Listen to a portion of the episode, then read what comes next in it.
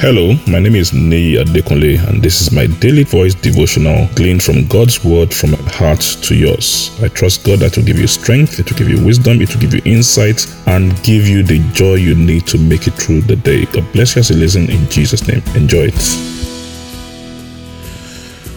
Beautiful Tuesday to you in the name of Jesus. We thank God for today. We thank God for the gift of life, and today is a very special day to me.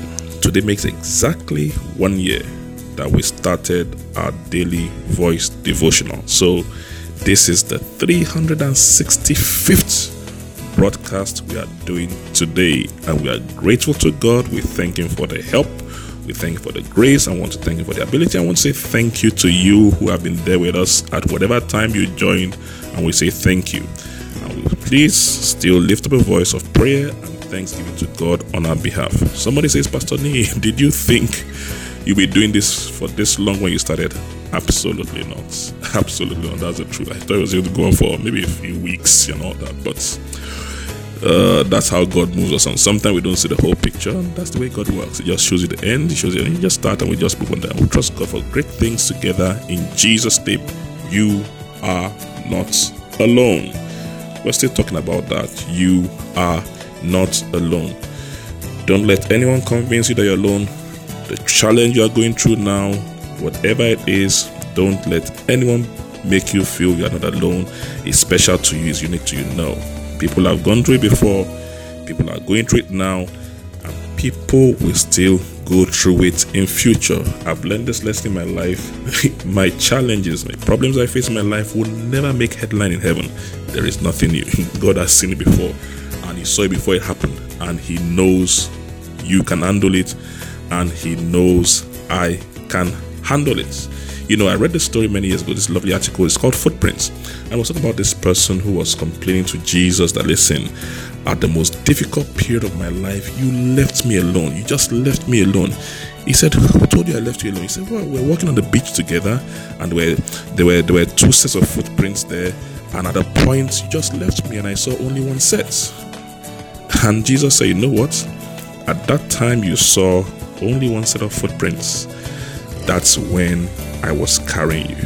And it's important you understand that. That if you don't see him, if you don't feel him, he's there with you. What he said is this I would never leave you nor forsake you. So, yesterday we spoke about the fact that it's important we seek the right company. Today, I want us to read in Luke 1, verse 56.